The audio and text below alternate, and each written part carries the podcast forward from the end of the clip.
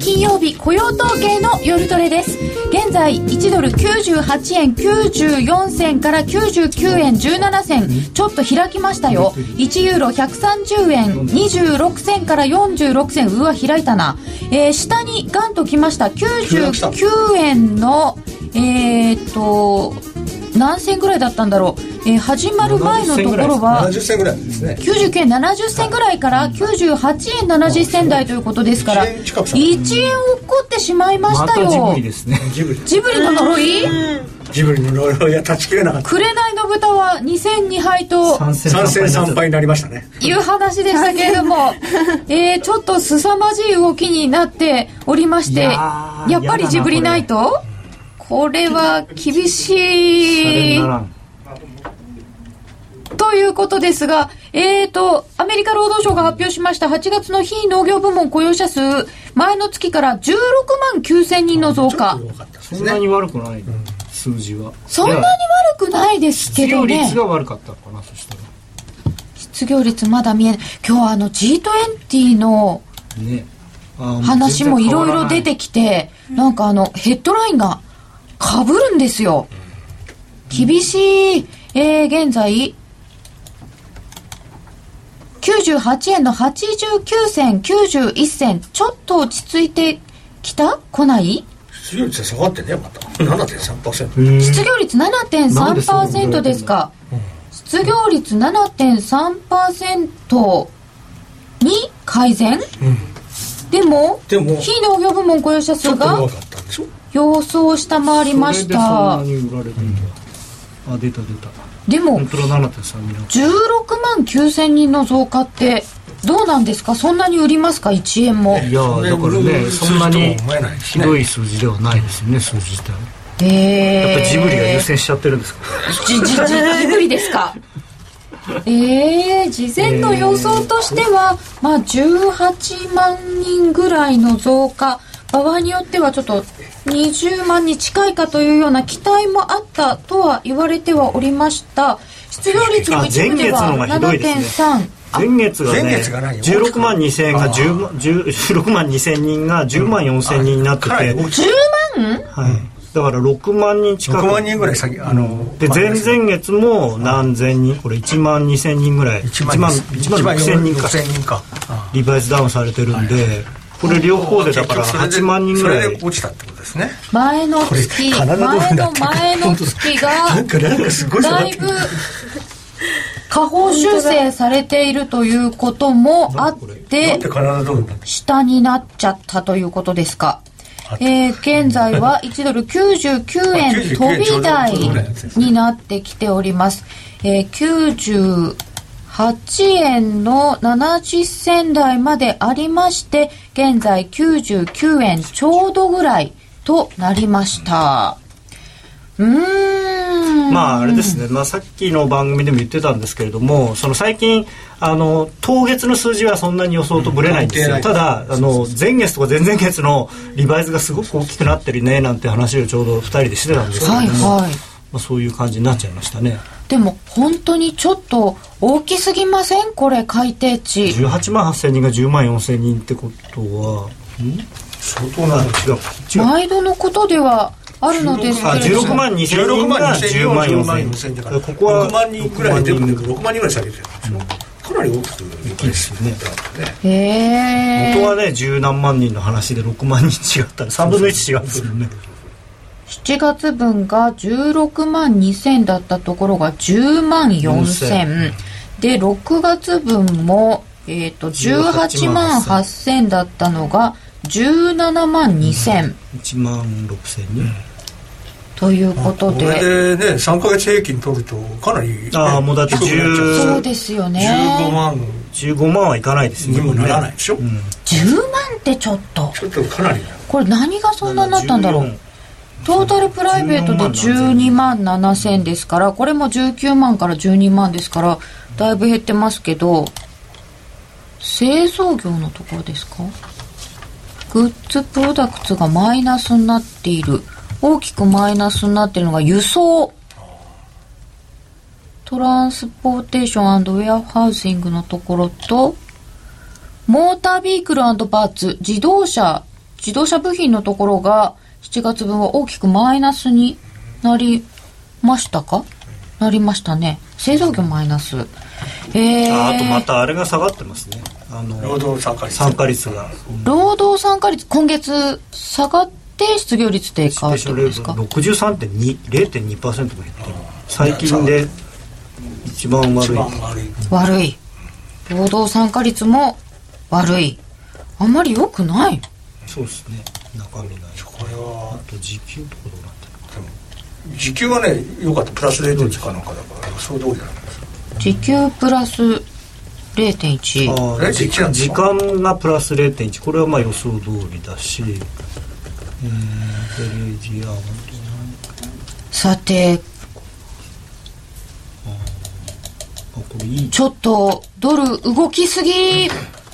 うんなんかねでもアメリカサバ読みすぎドル売り祭り実施中やっぱり数字作ってたんだ今朝から下がってたんでどちらかというと少し悪い数字が出てもあんまり下がらないのかなっていう感じもあったんですけどねあえっ、とドル円がもう日中から下がってたのでうーんじゃあでもびっくりだまだ下がるのかえ本当だ98円99銭うーん99円手前ぐらいでちょっとグズグズしてますかねうーんちょっと雲の中入っちゃいましたからね完全に雲の中というのは、えっとドル円が冷やしではい3 99円の30ぐらいが雲の上限なんで結そこでずっとこの3日間ぐらいそこより上だったのがまた戻っちゃったこれさっき冗談で紅の豚の乗る飛行機はジェット機じゃないから雲 の上にいられないから雲の下に落っこちるんじゃないかなって冗談で言ってたんで面白いですね。あのあれふほら服用機のプロペラ機じゃないですかそうでしたねそんな言霊の先は国ですから言ってしまって はあこれで雲の中に入ってきて薄いのでちょっともしかするとっていうようなぐらいまで来てますかこれでやっぱ安倍さんに頑張ってもらわないと、もう本当ですねもう期待は安倍首相だけですね歴史的な名演説で、本当ですよそうなんだ一発逆転というかねね、えー流れを一気に変えてもらいたいですさねてその話も皆様からもいただいておりますが日曜日の早朝2020年夏季オリンピックの開催地が決定することになります日本時間で9月8日日曜日の早朝朝の5時とか5時ぐらい5時過ぎぐらいねはい、3時ぐらいから投票が始まるということでしたけれどもオリンピックもだいぶ関係しますかいや僕はすごく関係すると思ってますしごくてあのーまあこう言っちゃなんなんですけど今まで出てきた第三の矢と言われるものの中にあこれは確かにっていうのがあんまりないんですね正直。でやっぱりあのオリンピックをやるということでもし決定すればですね、まあ、当然その直接的な財政支出もありますしそれだけじゃなくてその、まあ、なんていうんですか国のムードがやっぱりだいぶ変わると思うのでで、まあ、あとはその消費税の増税もしやすくなるでしょうしそういうことを考えるとですねこれオリンピックが頓挫するとかなりその消費税上げのに対しても影響ネガティブな影響が出るかもしれないですしというふうに思ってるんですよね。でもこれは読めませんものねうんあーまあでも今回、あのー汚染水の問題でもしはいこれがダメだっていうことになると、やっぱりその原発の後処理の仕方が国としてちょっと甘かったっていうことに多分評価になると思うんですよね。ちょっと痛いでしょうねその理由だとなおさらでもしょうがないですよね日本のことをメディアが海外であのニュースにするときに1分半日本のことを紹介するとしたら1分20秒ぐらいは全て原発の話しかしてないっておっしゃってましたニュースでもうあの日本でこうやって触れられる前から海外ではもうトップニュースでどんどん流してたんですよねちょっと鈍すぎた日本のマスコミがっていう話は結構ありますね正直に7年あるんであのちゃんとその政府がリーダーシップを取ってきちんとやりますよっていうことをあの安心させられるような言葉で伝えられれば多分あの大丈夫だ問題ないんだと思うんですけれどもた7だ年ですもんうんね昨日のやり取りなんかを見ててもですねテレビで見ててる限りはなんかちょっと頼りない本当に大丈夫なのかなっていう。まあでも選手の方にね、東京は本当に福島から離れてるから大丈夫とか言えんのかって記者団に詰め寄られても選手の方は何ともね、まあ、ただあの、やっぱり想定問答集当然作ってると思うんでそういう質問が来るだろうなっていうのをもし想定してなかったんだとしたらちょっとそれは甘いと思いますよね。ああなるほど、まあ、これから安倍さんがスピーチするわけですから。安倍さんは頑張っていただいてそうでまあ確かにこの人が向こう4年3年半やるんだったらきっとちゃんとなるんだろうっていうふうにこうみんなが思ってくれるような演説ができれば、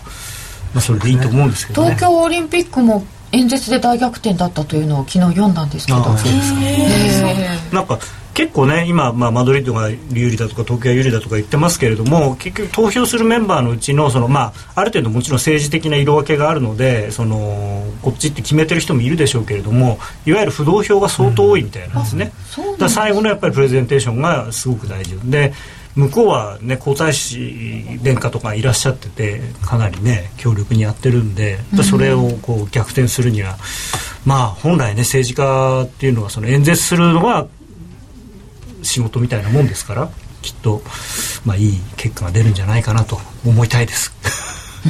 頑張っていただきたいですね。これも結構、えー要因になるとしますと、日曜日の朝にこれが出ますから、月曜の朝っていうのは結構荒れるそうなあんであすだからねこれでなんかねまた 本当にうんまあもちろん日本東京で決定となればポジティブサプライズになるんで、あの円安方向に動くからそんなに怖くないんですけれども、やっぱダメっていうことになるとあの円高方向にドンと行くのでまたストップロスをつけに行くような動きになったりとかですね、まあ、ましてやこの今日こういう時も良くなかったですからちょっと、うん、あんまり特に株なんかもねあんまりいい雰囲気ではないですよね。そうですね。でしょうね。まあ、せっかく今週良かったのがね今日だいぶ崩れちゃいましたから株は、はい、今日やはりあのー午前中にスペインがだいぶ有利っていそうですうね報道が出たあたりで崩れましたので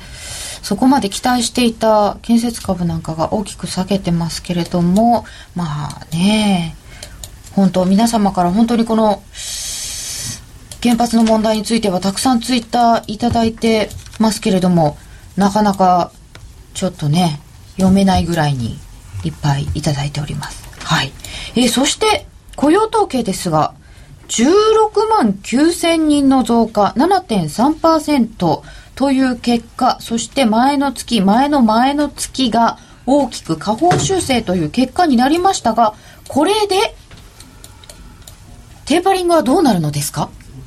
FOMC まをあでも控えて、ね失業率は着々と良くなってますからね、まあやるんじゃないかと思いますけどうんねやる方向なんでしょ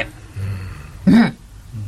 まあ、ただそのい100億ドルぐらいでそうそうそうまずとりあえずちょっとだけ減らして始めるっていうだからそのやるって言ってもねそのか金額をどのぐらい例えば毎月、まあ、100かもしれないし50かもしれないしっていうのと300とかっていうので全然違いますからねそうですね850のうちの100とか150とかだったら、まあちょっとだっていうことでいいかなみたいな、まあ、もしくはその、まあ、なんと2か月ごとに100億ドルにとかっていうのもやり方としてはもしかしたらあるかもしれないですしうーん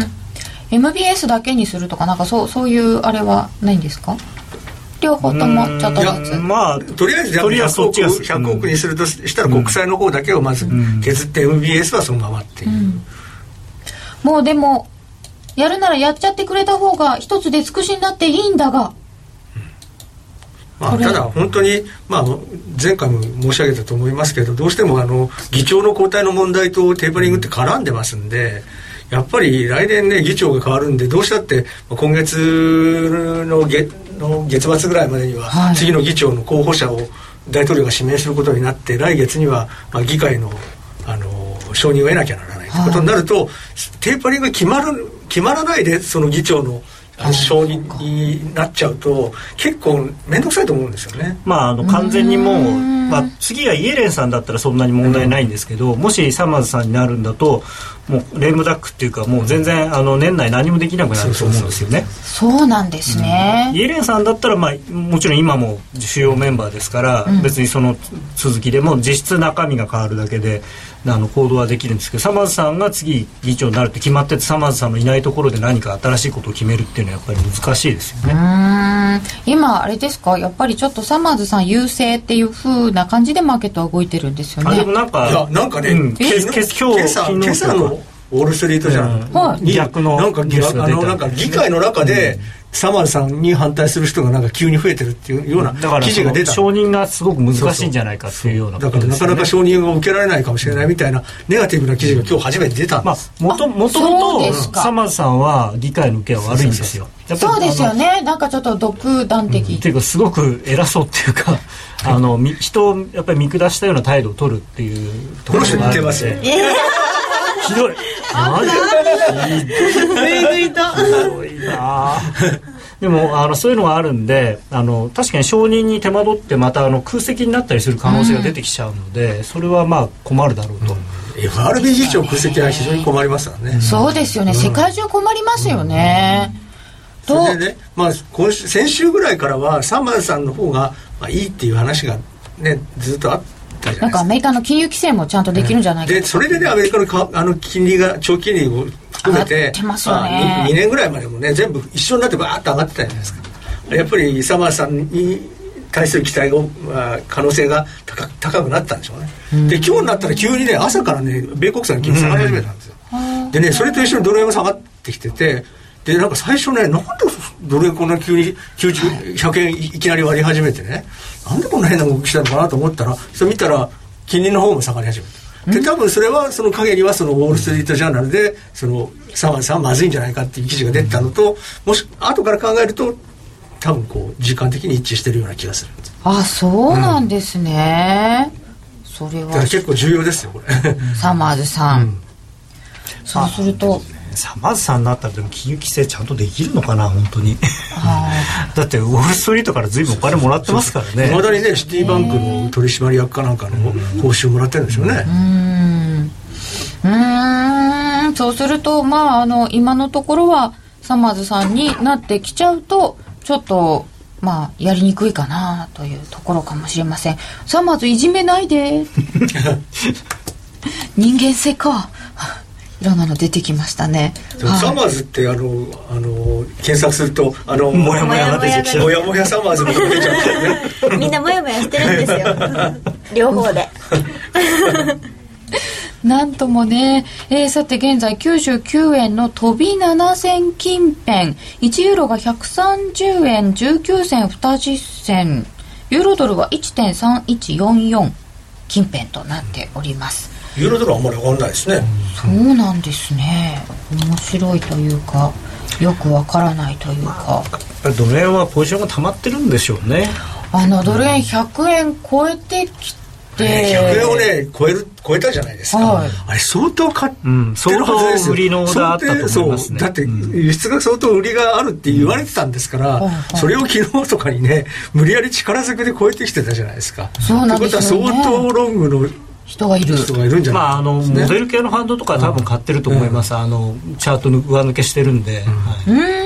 まあ、多分だからそれが今日ねこの数字の後に一斉に投げストップロスかがああ入ってそる感うじでですすねかなんかこのタイミングでわざわざ100円抜けますかと昨日は思ってしまいましまたあまああがのモデル系の人はその関係ないですからそうねですよ雇ね用統計がどうのとか、んオリンピックがどうのとかっていうのはチャートが抜けたか抜けないかだけですからなのでなんか事前にいいと思っているの かとかいろんな妄想を働かせてしまいましたけれどもそれが今日になったら重い重いで99円ですよということですけれどもじゃああの9月で、まあ、とりあえず、えー縮小はあるだろうまあやらざるを得ないと思うんですねで規模がちょっと小さめ、規模どのぐらいだったら OK ですか OK ってないですけどねまあでも今850億ドルですから100億ドルずつやるとまあぐらい8ずヶつで月しょ半で100まずは100億ドルぐらいから始めて100億100億年内100億100億100億にしてで550でしょで来年で来年になってから、まあ、新しい議長になってそこでサマーズさんになってれば多分思い切ってき200とかにそこから上げるんですよきっとまあまあその時のあれ次第ですけまどあね、サマーさんになってるというそう前提ですけどね、今の話は。でもあの今回の雇用統計はちょっとびっくりするぐらいの前月分の下方修正とかでしたけれどもここまでの指標って ISM とかがいいです良かよっねたんですよね、すごく。ISM はだって、製造業も非製造業も両方とも良かったんですからね。その辺はどうですかアメリカの景気自体はまあ、あの中国も一応ソフトランディングというかですねそんなに悪くないんじゃないかというふうに言われてますし、ヨーロッパもそれなりですし、まあ、日本も良くなってるということで世界的に一応景気はうんいい方向ポジティブということですよね。だかなるほらどそのマインド系の数字としてはやっぱりそういうものを見ればいやっぱ良くなるんだと思うんですけれども、まあ、ちょっとヨーロッパもドイツの一部の数字が良くなかったりとかあと中国の数字はいあれはねインチキだっていうようなことを言ってるまあとある有名なエコノミストの方もいらっしゃいましたし まあ日本もこれでねオリンピックダメになっちゃうともしかするとか雰囲気がだいぶ変わるかもしれないんで。そうですねそれは気になりますねやっぱりねそうするとオリンピック決まるまで動けないじゃないですかまあ多分そういう動きにだんだんなってくまるんじゃないであまあすかもうでもね、もうあと数時間ですから、あのマーケット的には明日の朝になっちゃえばもうあとはマーケットないですからね。そうですね、えーさてそんな中で5ドル円が91円飛び6銭飛び7銭5ドルドルが0.919294となっています結構しっかりしてますね。 5時はね、ね、ややっっぱぱりり91円うんそもうですよね。、あまり悪い感じもないですね。チャートあっても一瞬だったのね。これどうなんですか一番じ一ゃあ番ダブルボトムになってそうるそうそうし、まああと一目ダブルボトム金衡表それあのチャートを見て金内さんに「金内さんこれダブルボトムですよね」ってす今ごい日すごい。よ今う日知ってるらしい。ダブルボトム学習中今日チャートを見てさっき確認しましたでもあの一目金衡表的にはすごくあの基準線も上向きになってるしチコスパも上抜けしてきてるし、まあ来るぞっていうかまあでトレンドラインも抜けてますからね、あそうですか、ちょっと5ドル買いやすいですかじゃあそうこなこんでですは今はもう本当おしめ買いのチャンス。一番ねおしめ買いテクニカルにはまあ一番いいかなっていうおしめ買いのチャンスお願いのチャンスですね5ドル、えーこれは対中期ね対円対ドル中期あ中期ってどれぐらいですかまあまあ1か月とかうーん23週間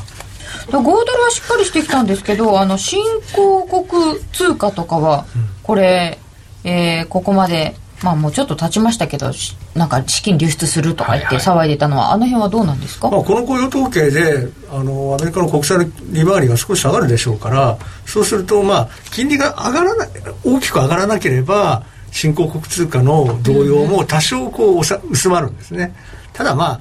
インドなんか見てると要は国内要因っていう部分も大きいのそうそうでだかあらとインドネシアもそうですけど一色単にしちゃいけないですよそうだねからそこら辺が難しいんですよ、判断がね。新興国といってもそれぞれこう事情が違そうそうそうそういうっこてといなんてですね。そうですねなんかででトもルコなんかだってあれはシリアの隣にあるからとか言ってリラがバーンと売られたっていう部分はありましたからね、先先週なんかはねそうそうそのシリアですよこれも結局ずっとまだ尾を引っ張っちゃうわけじゃないですこか、れはあれ来週の月曜日だね月曜日にアメリカの議会が承認す始るんまでしりょますね、だからまあ来週中にも攻撃が始まあるるののかなとでもそれこそその不動票が多くてまだ態度決めてない方が多いとか、ただオバマさんはこれでもしやれないとメンツ丸つぶれになっちゃいまとすいうかもうまだねあとあと3年ぐらい任期あるのにもうすでにレームダックしちゃうね そうになっちゃいますねこれできないと、そういうものですか、あいやあもうこれ指だ導力が低下して多分要はし大統領の支持率もまたさらに下がるんじゃないですだかかねらあのあはーもちろんそのやることによって支持率が下がるっていう部分はあるんですけれども、ただあの大統領としてあれだけ大きな決断をしたことのが議会のその信任を得られなかったっていうことになるともう何もできないっていう感じになっちゃいますよ大ね。統領指導力ないじゃんってことですか、絶対ドル売りにならないうん、やっぱ開拓はないですよね。なんとなくドル売り材料っぽくですねなんかドル売り材料ばっかりになってきたねええー、それ円高ってことですよねうーんそうなんですよね。想定外じゃあ月曜日は注目ですねあというかだから日曜の朝、日曜の朝まずまず日曜日の朝、オリンピックがどうなるか、はいそれで、まあ、当然、月曜日の朝はその結果によって、まあ、上がるか下がるかですよね。でそれもでその後落ち着かないうちにでアそメリれカそのの議後会にそのまあその同後じ GDP が出ますそうねそう日日本本のの GDP が9日のあ朝に出そうまだす改定値が出まそうそうそすうでこれでまあそ消れ費税はまがあいい数字になることがまあある程度分かってるんでまあ多分それはね多分あれないと思いますそんなにとんでもない数字出ませなんいよと思いねます、うん、それはたないとだ思ないんかます僕があの思ってるのはそのオリンピックがもし日本じゃなくなった場合に消費税上げにくくなるんじゃないかなと思うんですよ。やっぱ景気に対する影響とか、まあ、直近の株の問題もありますから、そうですよね、えーシリア問題で原油高これもねやっぱり景気冷やすんでしょうしね、まあ、シリアただ、まあシリアってね現状のことは長くなんていうのかなあそのシリアだけじゃなくてシリアはまあいいとしてその周りで何が起こそうそうるイそうラクとかだからがその結逆局封鎖しないかどうかシリアの問題がこじれた時に、イランがどう出てくるかイランとかそれからイスラエルがイラクとか何かそうしするんじゃないか、まあそういう部分がするというかされるというかね今日もそれでしたよね、お昼過ぎですか、報道あってなんか報復するらしいっていうのが出たらやっぱりちょっとドル円下がった、まあ、結局ねあのアメリカに報復はできないそんでそうそうの代わりにまあイスラエルに何かするっていう、やっぱよくわかんないっていうか、まあ、か彼ら的にはそれで筋が通るんでしょうけれどもそうですか、まあ彼ら的な筋うーんそもそも大統領が議会の承認を得るなんて前代未聞あそうですね議会にかけた時点でレームダックああ怖いなまあ、でもげあのオバマさんとしてはその自分のある種信任投票みたいなもんなんですよね、そうですうんね、でそのみんなついてこいってだじかゃらあ信任投票やっぱり否決されちゃったらまずいですよねと思いますよそれまあ、はだからイギリスですでにねそう否です定さねれちゃったでしょ、でキャメロンさんねやっぱり逃げ虫をかみし噛みしめねかかみかみしめてましたよね、そうですね、来週も再来週もイベント目白押し本当だよユーロドルの話も聞きたいさて ECBBOE も追加通過してきておりますがユーロどうですかユーロスいいとこまで下がったのかなというのがそうそうユーロは基ユーロ本的にユはーまロドあルはレンジ取引がと多分まだ続くと思いますねどっちに行くっていうよりはまあレンジなんだと思いますこれはねレンジ、うん、だからいちょっまとあ、ちょ長っとめ,、長めで見て1.30と、まあ、もうちょっと下だとしたら1.28ぐらいと1.34かそそのぐらいの間のレンジだあーからまあここ1か月2か月ぐらいの間のレンジの中をまた同じようなレンジの中は上がったり下がったりかなそうするとレンジの中でいうと割と下の方に今来てるってことですよねちょっと真ん中じゃないですかね、うん1.31ちょうど今あの7月からの上げの半値戻しのところで一応止まったんですよちょうど真ん中なんですそうなのまあただ雲の加減がもうちょっと下なんで、もうちょっと少し下がるかもしれないですけど、1.31近辺はまあ1回あ買ってもいいとこなのかなとかまあ万が一そこ抜けても1.30っていうところがうんそうね、ですねなんとなくね、あの止まる感じですね別にあの正直今あの積極的にユーロドルを買ったり売ったりする理由はないのでで、ほら今月いっぱいはあのドイツの選挙は22日ですから、 9月22ああそうだそれもあるんで、それまではねね、ユーロはね、大きくは動かないはずなんですよ。選挙を控えてぐじぐじっていう今時期ですそうかそうそうで、き結局、ギリシャの問題にしても、イタリアの問題にしても、ドイツが片付かなければ、そんなに表に出てこないはずなんですね。あーてか、ドイツは多分表に出てきちゃ困るわけですよ。そうですよねお前らちょっとおとなしくしてろって感じですよ多ね分そうだと思うんです。でもイタリアちょっとなんかなん政か気局な不臭い安けどででとかも言イってタますリアっていつもなんか、まあいつも政いつ局も不な安んかこうやってぐちゃぐちゃぐちゃぐちゃやってるけど結局最後になるとなんかこう裏でこう手を回してこうね意外と片付いちゃう、うん、うまくね収収めちゃいますまあイタリアはね成熟した国ですから大人な判断 でちょい悪親父が言いますけど間違いないですあいやでもだからこのシリアの問題がややこしくなってそれでアメリカがなんか攻撃するのしないのってことになると今度ドイツにまで影響出てきちゃいますからねドイツはじゃあどな NATO としてどうすんだみたいな話でにもなまあるメルケルさんもねドイツは参加しないって明言してますけどね,、そうですねそれはどうなるのかっていうねードイツとフランスがだいぶ違いますねあまあフランスはねあの軍事大国、軍事軍事大国というかその、なんていうのかな常任理事国ですしねあれをあのーあれをいっぱい作るその武器をいっぱい作ってるのでで軍事産業が強いそうなんですよだからあの割とややってほしいというかその需要を喚起するという意味ではさてダウが下落する様が想像できないんですがどんなシナリオなら下げますか先ほどのお話ですとねちょっと株も下げそうですけどねそんなレームダック化してまあとりあえずはだって今回は雇用統計が良くなかったんだから株にとってはマイナスですよねでもこれまでだとなんかあんまり良くない指標が出てくると、あそうそうそうじゃあ縮小遅れテーパリングがないっねていう、まあ、ただ今回はそのテーパリングっていう意味では失業率は下がってるんで、あの着々とそっちに行っちゃってるんですよね選挙といえばオーストラリアも選挙政権そうそうそう交代決定的決定的あこれやっぱり決定明日的ですですかうん明日ですこれ明ね日ですよこれも明日ですよ、これこれはあんまり動かないですかまあもう追いまあ込み済みだと思い追います込み済みであのすねなんか選挙もあるもう王し子い上ろがいってろきちゃあったるなオーチドルはどんな感じですか5ドル円で見ますと今91円28銭ですね1円28銭29銭5ドルドルが0.919799ぐらいというところで順調ですねえードル円99円23銭近辺ユーロ円130円30銭近辺ドル円これどうですかちょっと戻ってきましたよ最初の一発目のどか下げからはまあ、株がちょっと戻ってるんでしょうね、株多分ていうか株の先物ぐらいさっき見たらあんまり下がってなかったですね日本の、まあおお今も同じようだから1万3830円とかなんで、あの引けのとところとそんな変わってない、あとはオリンピック次第ですまあ、オね、リンピック次第でこれはまだオリンピックに期待を持ってるんですよね反応できないですよね本当にねここはあれですねやっぱり安倍首相が男になれるかどうかっていうのが今日の 今日というか明日か、かかってますね怖い話がでもそれってすごい政治家にとってはチャンスですでよも安倍さんはやっぱり本当にこれはねここでうまくねこう日本にオリンピックを持ってくればもうまあ、平歴成史のに大名選手前でしょを残せますからねだからもう小泉さんよりも、多分後から見たらやっぱ安倍さんの方がすごかったっていそううそうそうへえだって経済だってここまで、まあね、円安になってるし株だってこんなに上がってるんですよでもそれを考えると安倍さんになるちょっと前から実はもうなんかそこを打ってたっていうまあのをまあ聞きますよね、ただそそれはそのタイミングで首相になれるっていう運がいいなと思い運もますね、実力のうちですよ持ってるって言うんですかいわゆるでもた2だ回目ですよそうですねそのそれがそうでしたねでも逆にほら一回あれあそこで、まあちょっとお腹痛くなっちゃそうそうそっうそうてやめたおかげでもう一回再登板できたっていうか、うんうんあそこで普そ通うにですね2年3年やってやめてたらもう2回目は多分ないからああで確もあかのに去年の2回目の時なんかだってね最初は無理だろうって言われてたのが、結局ね尻上がりにわーっと支持がね集まって結局勝っちゃったわけでしょ、ああいうこの勢いの運運の勢いみたいなものってやっぱり相場も同じだと思うんですよ、だからやっぱりそういうのがない人はやっぱりダメなんだと思うそうか、勢い、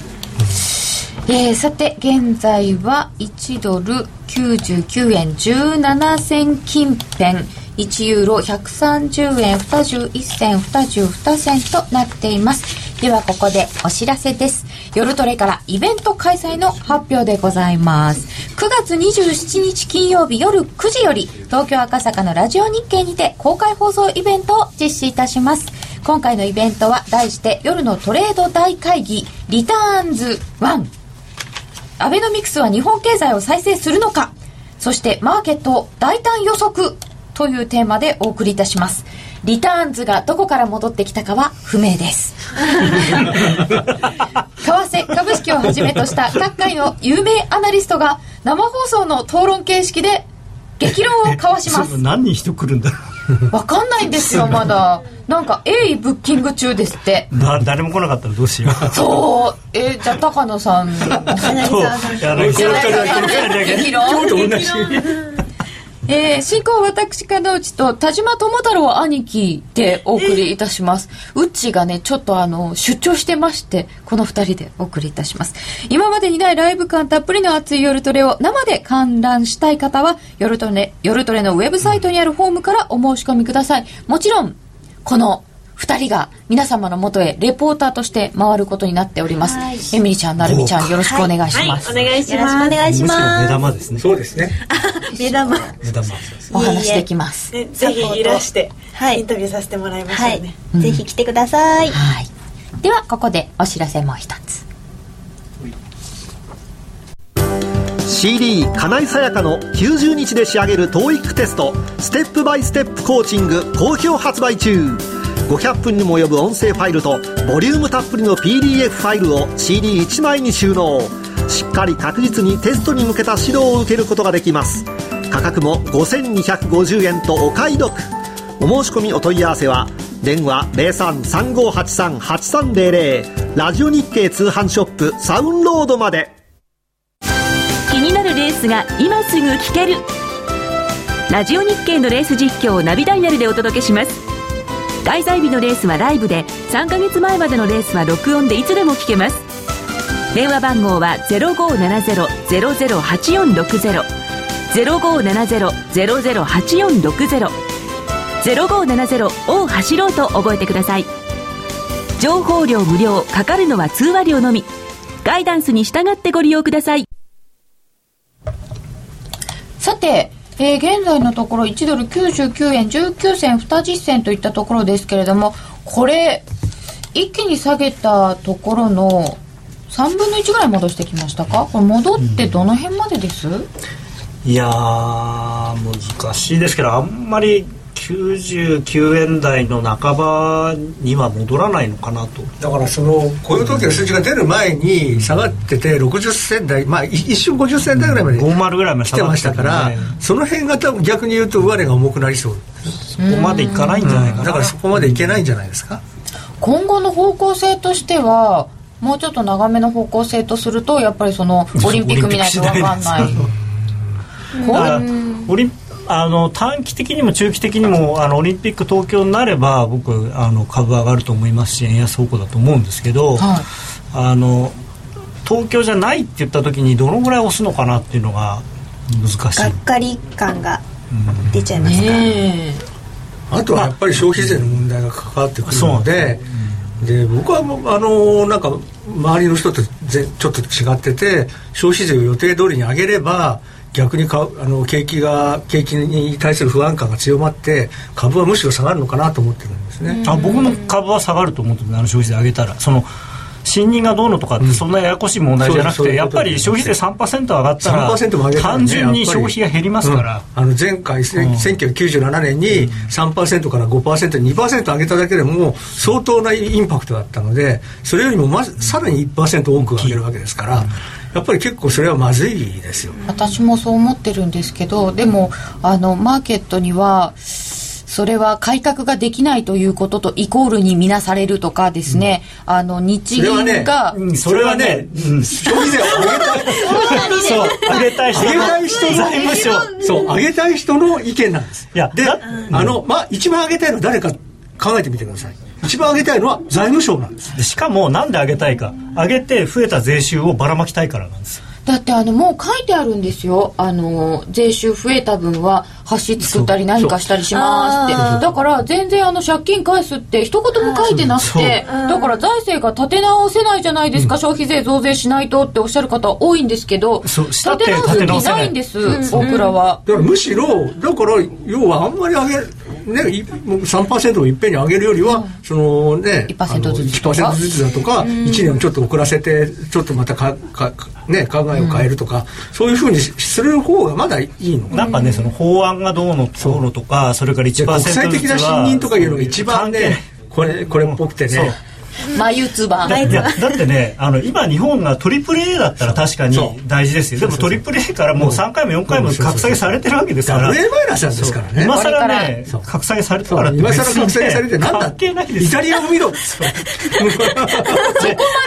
あのプラスあの、まあ、ずっとマーケットにいる我々なんかはもう分かりきってるんですけどかつてこの議論であの格下げされて日本国債売られたこともないし円が売られたこともないんまあで一すよ、瞬だけあるんですけど、まあまあでも一瞬本当で一すよ瞬なんです、でも本当にあの日本国債は売り仕掛けをしようとした方々がいっぱいいて、皆さんこう倒れたというふうには伺っているのですそうですけよれだどからそれでディーラーできなくてしょうがなくて参議院議員になってる人とかいるわけですから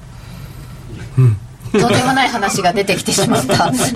でもあのーこう日銀が財政ファンディングしちゃってるっていうふうに見られるとそれは大変だって言わないいでやすかだって今でもしてるじゃないもうですか実際にはしてることはしてるん皆ですさん何にも変わらないですでよもそれは別にアメリ日本だけじゃなくてアメリカもやってるわけですよ。まあヨーロッパもいいいですやかろうとしてるしなるほどねだってスペイン国債なんてねねそうそうそう結局 ECB のお金で買ってるだけじゃないですか、まあ、直接買ってないですけど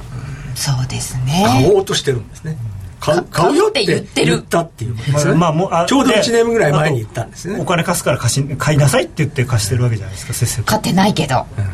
いやでもあの市中銀行買ってますからね、あそうか、うん、ECB から借りたお金で買ってるいやじゃああのもしももしもですよ演技でもないのですがオリンピックが来なくてそれで増税がしにくくなったなっていう感じになって増税しなかったら意外にプラスですか、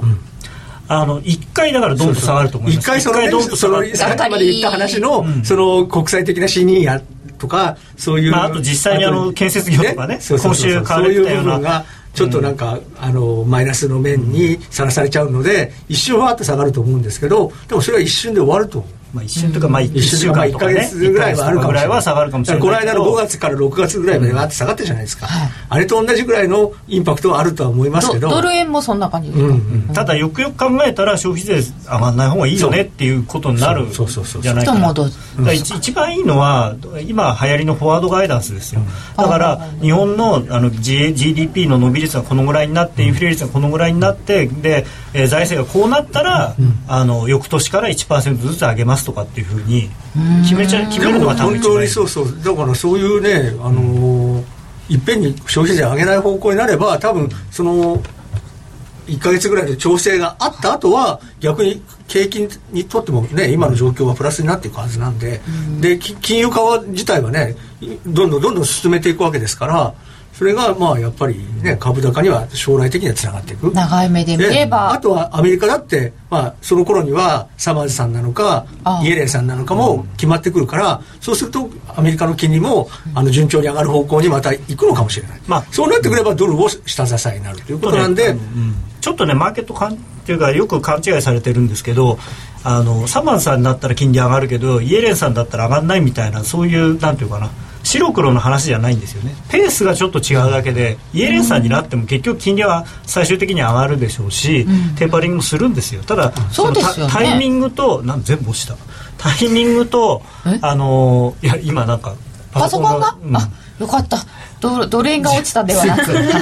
あのタイミングとそのペースが違うだけなんで、そんなにあのなんていうか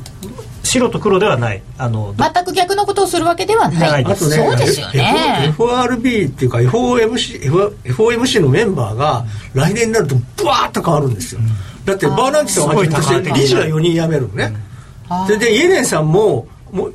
あの議長になれなかったら辞めるって言われてますからそうすると5人変わるわけですよそれであともともと地区連銀の総裁っていうのは3人は絶対かか入れ替えです投票権とかからが変わるえー入れ替えますからで来年になる顔ぶれは最初から高派が今年よりは多いんですよあそうだ今回が超ハト派メンバーなんですもんね、来年はかなり高さになるそうなってくるとその辺を考えると誰が議長になろうが来年はどちらかというとタカ派的な F- F- FOMC になる可能性が高いんですよまあ、ただ正直そのサマーズさんになるとちゃんとまとめられるのかなっていうのがあって、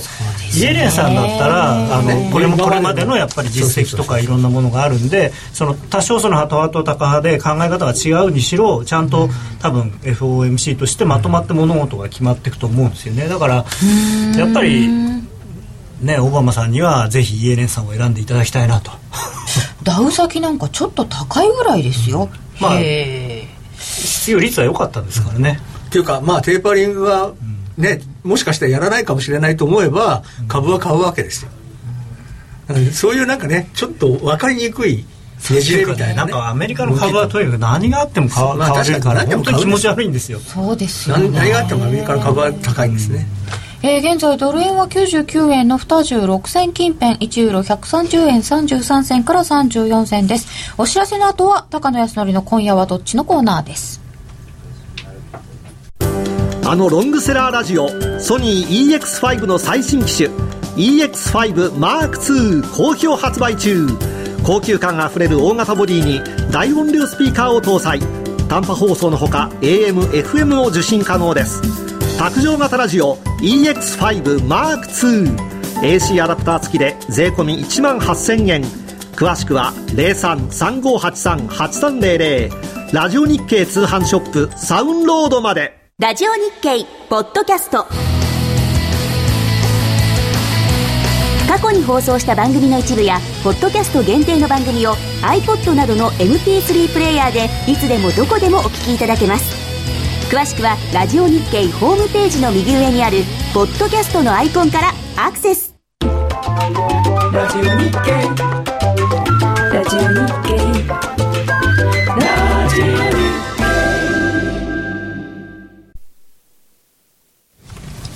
夜トレ高野康則と柳沢博の今夜はどっちこのコーナーは真面目に FXFX プライムの提供でお送りしますここからは FX 取引を真面目にそしてもっと楽しむためのコーナーです高野康則さん柳沢博さんよろしくお願いいたしますよろしくお願いいたしますそして高山えみりちゃん延時成美ちゃんよろしくお願いしますよろしくお願いしますまずは来週のスケジュールというよりまあ今晩からこの週末なんですけど話聞いてる限りあんまりポジション持たない方がいいのかなって思っちゃいますよねねどっちだかわかんないですね今週末はね博打になっちゃいますよね、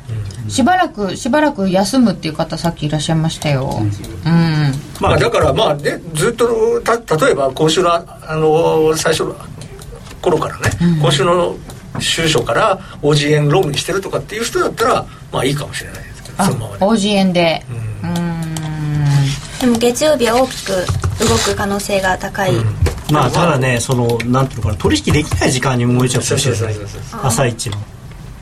あでもうオープンした時は1円だ下かだったらねみた一いな番嫌なのがそのあの変な何もできない時間にストップロスだけつけられてでスタ戻ーっちトしゃたう頃に頃には元に戻ってるってことがよくあるじゃないですかそうですねあれが嫌なんですオセアニアのそうそうそうそう方々が方々じゃないんですけどあの薄いじゃないですかまだみんなちゃんと起きてきてなくてあれねそれで自分のところにさあのストップロスがどのぐらいになったらストップロスが来るっていうオーダーが入ってるわけですよそうするとそれをわざとつけようとするんだよねあれねあれつけに行くんですよね、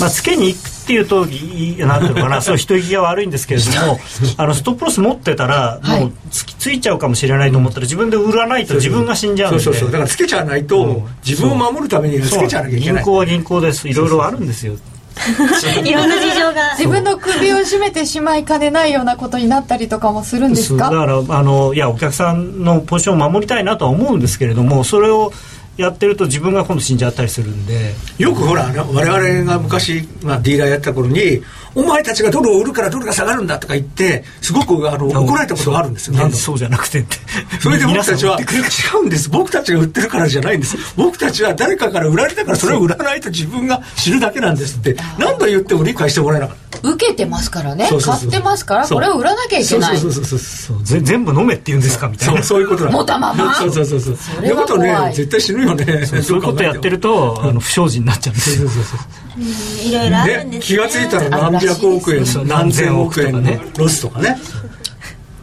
何千億円昔のなんかね、あの隠したまんまどっか行っちゃった人と金の中にもありかましたよ銅とか金とか銀とか銅とか、うんなんまあまかあなんとか物産とか、あの銅の人はでもちょっと違いますけどね人から打たれたんじゃなくて自分で勝手にどんどんどんどんあと膨らねまして某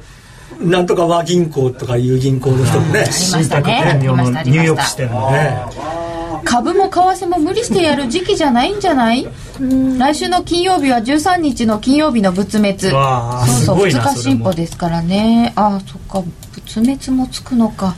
えー、ということでそのとんでもない週末を過ぎた後の来週はどんなことがあるかと言いますと中国の指標がいっぱい、うんありますね日曜日月曜日火曜は日いと出てまいりこまれす、もまただからねその中国指標日曜日の数字が悪かったりすると、はいさっき言ってた話にこあう拍車がかかるというかただまあ中国の数字ってね最こ近の間の日曜日からねずっといいいいのばっかり出てるからは多分いいいいのを出すんですよ、今ね、回もいいのが出ると思います出るのか出すのか知まらないあけど、まあそう僕はそれはそれはノーコメントにしときますけど、えーいい数字が出ると思います。うんそうか、貿易収支から出てきますけれども、うんそそううすですねるとこれは今ちょっと戻ってる感じの5ドルに支援になりますか、ええプラスでで確か木曜日かなんかにオーストラリアの失業率とかも出るんですよね。あはははというとちょっとオーストラリアウィークになったり、うんまあねこ明日選挙もありますしね。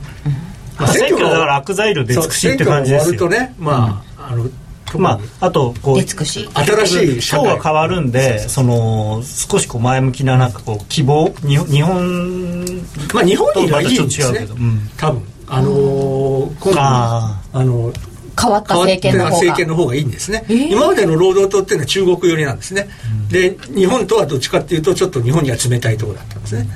で今度は元元の党に戻りま元々の割と親日的な方の党に戻るんですね、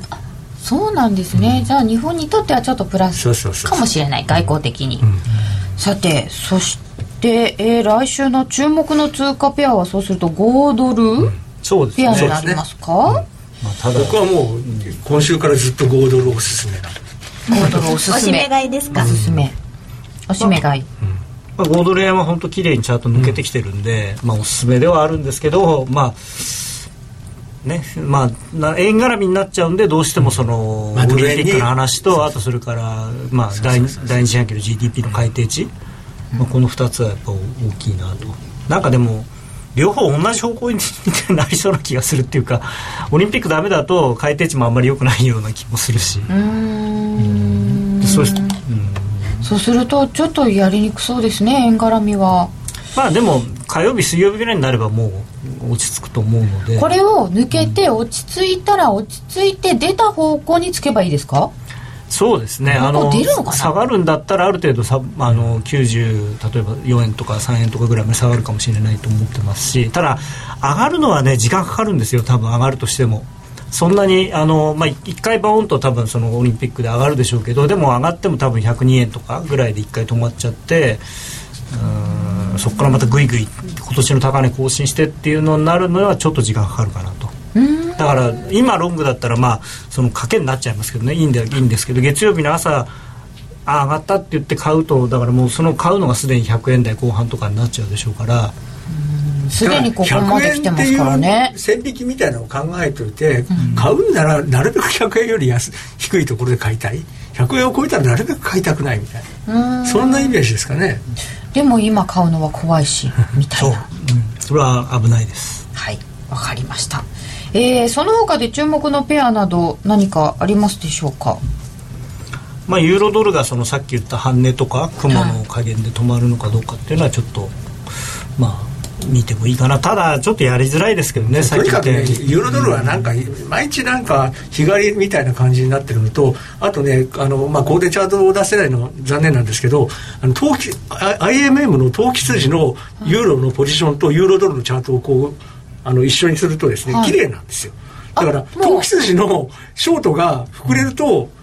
ユーロドルも下がるんですねまあまあというか投機筋が売るから下がるってまあいそううい言うい方こともなでんきますけどだから逆に言うと彼らの動きが分からなきゃ話にならないんでだったら別に経済支援がどうのとか僕ら考えてもしょうがないわけですよなるほどあーそうですねそうすると意外にその、まあ、投機筋の動きで動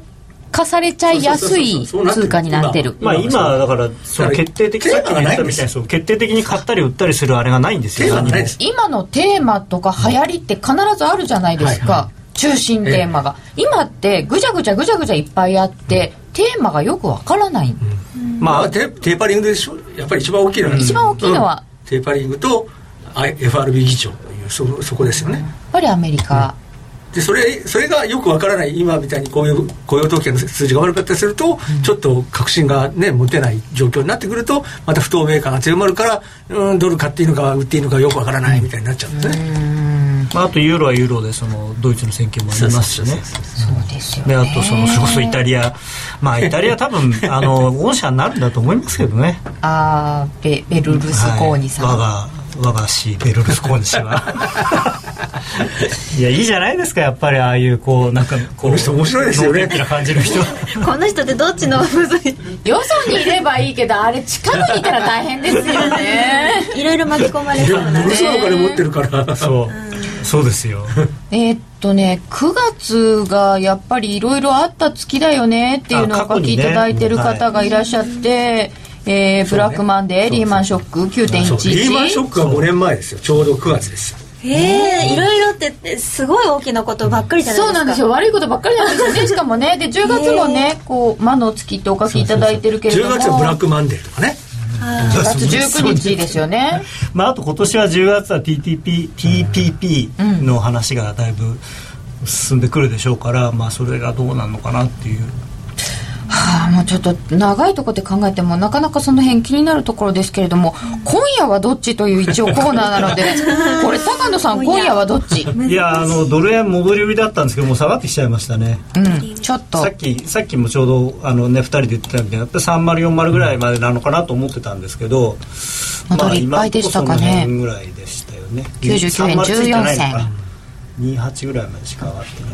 ああ重いんですね重いと思いますやっぱりそしょうがないのですよね週明けのことなんかも考えてもあんまりこれロング持ち越していいやだからねっていう雰囲気じゃもうないですからね絶対オリンピックが東京に来るんだって自分は信じてると思うんであれば別にロングでもいいと思うあーまあもちろんねうんねただそのど信念のもとどどっちかなっていうんだったらまあとりあえずスクエアにしてっていうそうそうそうそうまあだから安倍安倍さんにかけるかどうかっていう話ですよ、安倍さんと心中するっていう、あまあ僕もすしたいですよ、僕ももうかけたいですけどだから我々2人にとってはね、もう最後のチャンスですけど、日本で オリンピックを見る、そうそう見ることが多 分で生きてる個間人に見的られ興る味ですね生きてる間オリにン見ピッられクをる見たいといいうや、見たいじゃないですか、やっぱり日本で。でもどうせテレビで見ませんいやいやいや、じゃあじゃあ僕らほら、もうその頃は結も構うね、多 分多分もうねあんセミリタイヤか、もうリタイアして完全るにリタイヤかもしれないけどね か全部根こそぎ狙ってますエミリンを見習ってあ一緒に頑張りますか だったらもう今日の引けで買うとかね。それはすごい勇気いりますけどね。 99 99円11銭うーんどうなんでしょう柳沢さんはじゃあ今夜はどっちと言われたらまあもうこっからですよ もうこそんな方がいいって今来ますみたいなこまで動いちゃったらね足動かないのかな、ただまあもうまたあのー雇用統計の後に1回つけたその98円の80銭ぐらいの85銭ぐらいのところのはい安値を切ればもうちょっと下行くのかなっていうあー切っちゃえ気ばもしますけどただ株がねあんまり下がらなそうなんで、そうなってくるとなかなかねそこら辺では止まっちゃうのかなっていう気もしますなかなか今日は一段と難しい今夜はどっちでございました。高野康則と柳沢博の今夜はどっちこのコーナーは真面目に FX、FX プライムの提供でお送りいたしました。情報量とサービスナンバーワンの FX プライムで満足のお取引を。FX プライムは2013年度オリコン FX 取引の満足度ランキングにおいて、サービスの充実度、情報提供量、情報ツールの豊富さの3つの部門でナンバーワンを獲得。きめ細かい各種セミナーや質の高いマーケット情報でトレーダーの皆様に支持されています。しかも FX プライムは今年3月の矢野経済研究所の調べで約定率100%。しかもスリッページもなしなので実質スプレッドは見た目以上に低水準。FX を取引するならお客様の FX 力が着実に身につく。真面目に FX、FX プライムで。FX プライム株式会社は関東財務局長金賞第259号の金融商品取引業者です。FX プライムで取り扱う商品は価格の変動等により投資投資額以上の損失が発生することがあります。取引開始にあたっては契約締結前書面を熟読ご理解いただいた上でご自身の判断にてお願いいたします。詳しくは契約締結前交付書面等をお読みください。さて、現在ドル円が99円17銭18銭、ユーロ円130円36銭37銭で、ユーロドルは1.314445となってまいりました。えー雇用統計、非農業部門雇用者数16万9000人の増加、失業率は7.3%、えー、NF、えー雇用者数が前月分などが大きく下方修正という結果となっておりましたでもこれが出てもまだ全然落ち着かないという感じのオリンピック開催地発表を控えた今夜でございましたもうすぐで向すこうね10年とかね、もっとそのぐらいの話だと僕は思うラジオをお聞きの皆様とはそろそろお別れです、えーよろしければぜひ延長戦でお付き合いください